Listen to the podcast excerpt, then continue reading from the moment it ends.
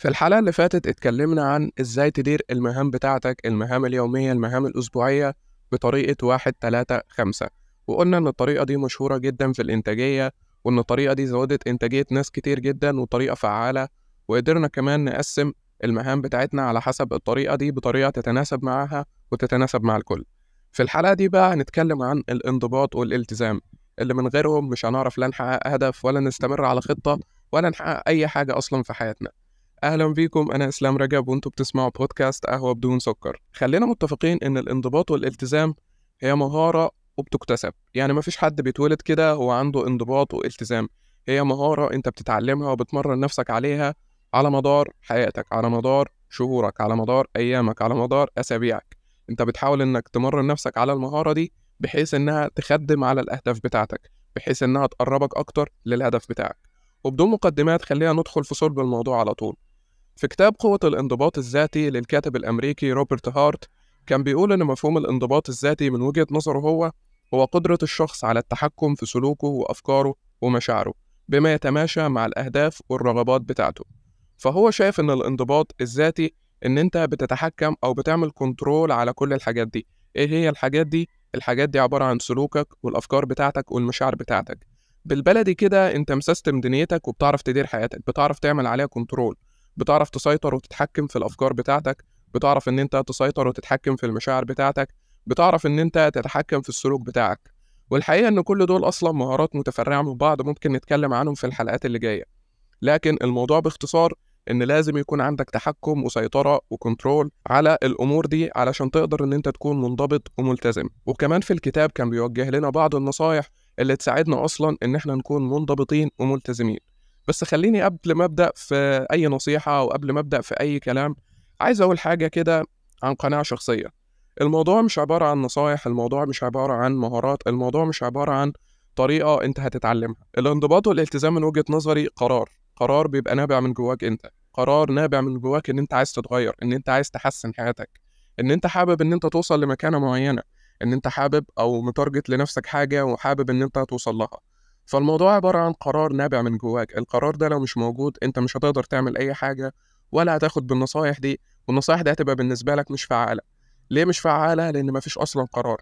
مفيش حاجة نابعة من جواك كده عايزك تتغير. فالموضوع متوقف على فكرة قرار نابع من جواك إن أنت عايز تلتزم عايز تنضبط علشان توصل وتحقق الأهداف بتاعتك.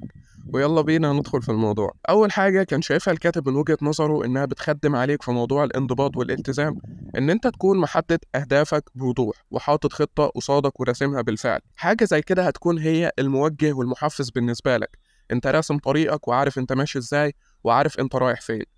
وكان من وجهة نظره إن مفيش حاجة اسمها إنسان ماشي مغيب ما ينفعش تبقى ماشي كده متغيب ومش عارف أنت رايح فين مش عارف أنت بكرة هتعمل إيه أو بعده هتعمل إيه أو بعد ست شهور أو بعد سنة أنت مش عارف أصلا أنت هتعمل إيه وعايز توصل لفين. فكان من وجهة نظره إنك لازم تكون متارجت لنفسك هدف لازم تكون متارجت لنفسك خطة وعارف أنت رايح على فين. تاني حاجة وحاجة بنتكلم عنها باستمرار في البودكاست وهي تحديد الأولويات وإنك تركز على الأمور المهمة في حياتك الأمور اللي تخصك أنت. أنا عارف إن إحنا في مجتمعنا بيتفرض علينا حاجات كتير وبتحتسب من ضمن الأولويات بتاعتنا وده بيخلينا كده نحط نفسنا في آخر الأولويات وبنحط الحاجات اللي بتتحط علينا دي في مقدمة الأولويات بتاعتنا وده في بعض الأحيان بيمثل خطورة كبيرة على حياتنا إن إحنا حاطين الناس اللي حوالينا في مقدمة أولوياتنا وإحنا مش مدين لنفسنا أي أولوية خالص. ومنتظرين في النهاية التغيير. وبصراحة التغيير مش هيحصل والأهداف مش هتتحقق طالما إحنا مش في مقدمة الأولويات بتاعتنا طالما مش إحنا اللي واخدين الوقت الأكبر في حياتنا. فطبيعي وبديهي جدا إنك تكون أنت في مقدمة أولوياتك. وبعد ما تحدد نفسك في مقدمة أولوياتك تبتدي بقى تقسم الأهداف بتاعتك والمهام بتاعتك وترتبها بالأولويات بتاعتها.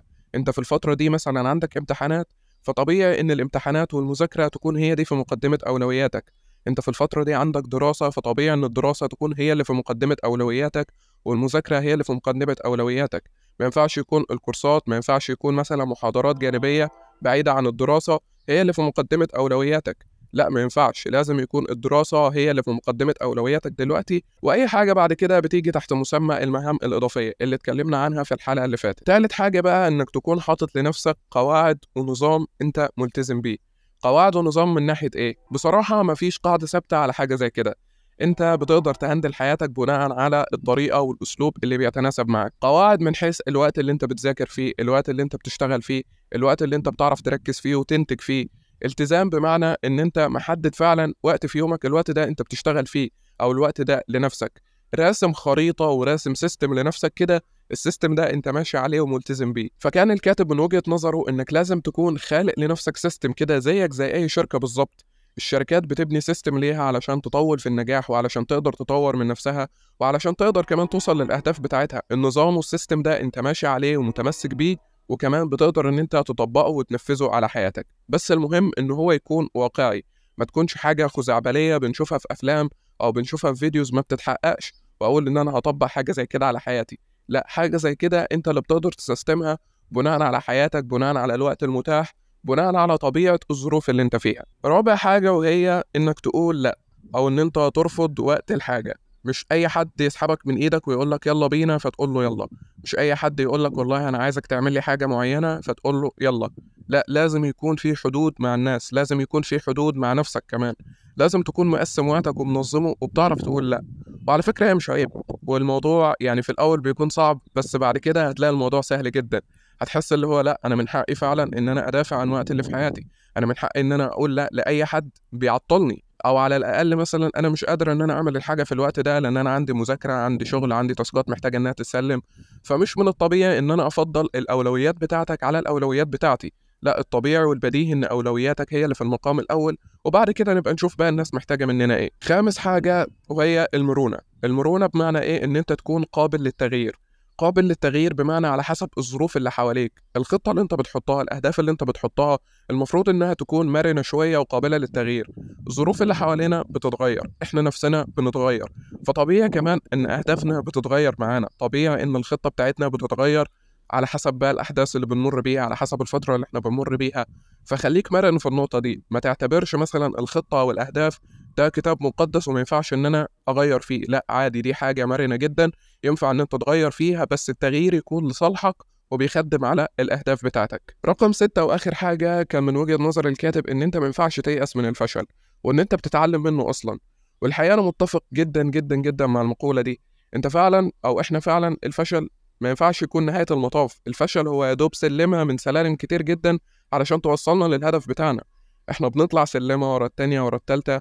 مش شرط إن السلالم دي كلها تكون محطات نجاح. ما محطات الفشل دي برضو من ضمن محطات النجاح. يعني في نظرية كده أنا مؤمن بيها إن الفشل ده محطة من ضمن محطات النجاح أو سلمة من ضمن سلالم النجاح. لو أنت معاك 12 سلمة لازم تطلعهم.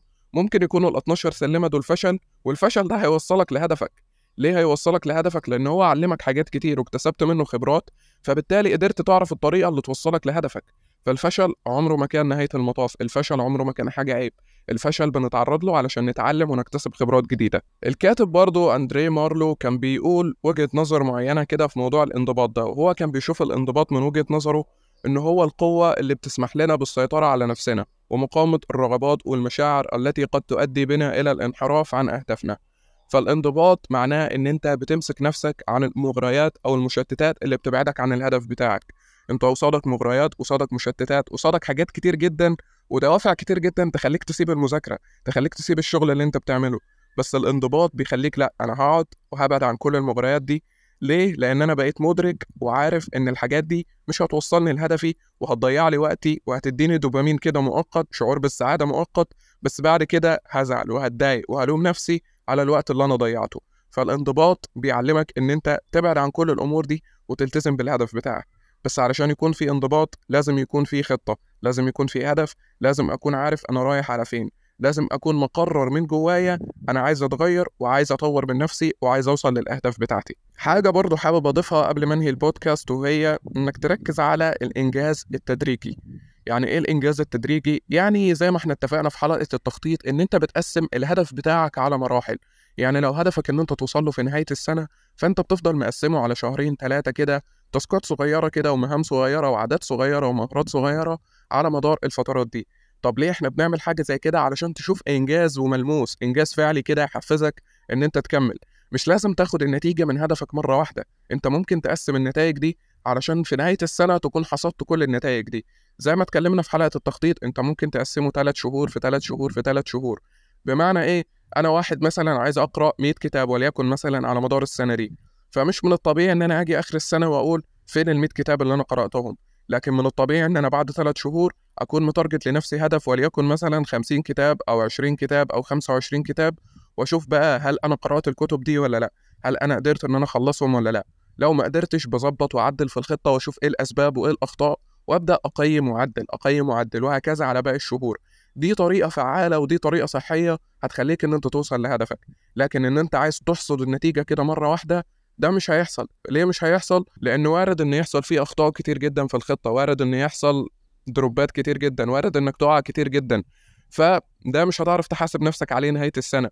لكن لما تقف مع نفسك كده من كل فترة والتانية وليكن شهرين ثلاثة وتشوف إيه الأخطاء وتشوف إيه الحاجات اللي مش مظبوطة في الخطة إيه الحاجات اللي أنا المفروض إن أنا أصلح منها؟ طب في هدف جديد مثلا عايز أضيف في هدف عايز أشيله ما بقاش عندي رغبة تجاهه؟ أمور كتير جدا ممكن إن أنت تكتسبها من فكرة إن أنت مقسم الهدف بتاعك علشان تاخد الإنجاز بتاعه بشكل تدريجي. ثلاث شهور بتاخد إنجاز ثلاث شهور بتاخد إنجاز. هتلاقي نفسك على نهاية السنة بتوصل للهدف بتاعك عن طريق شوية إنجازات أنت وصلت لها على مدار السنة. اللي هي في المقام الأول بتخدم على الهدف بتاعك بتخدم على الخطة بتاعتك.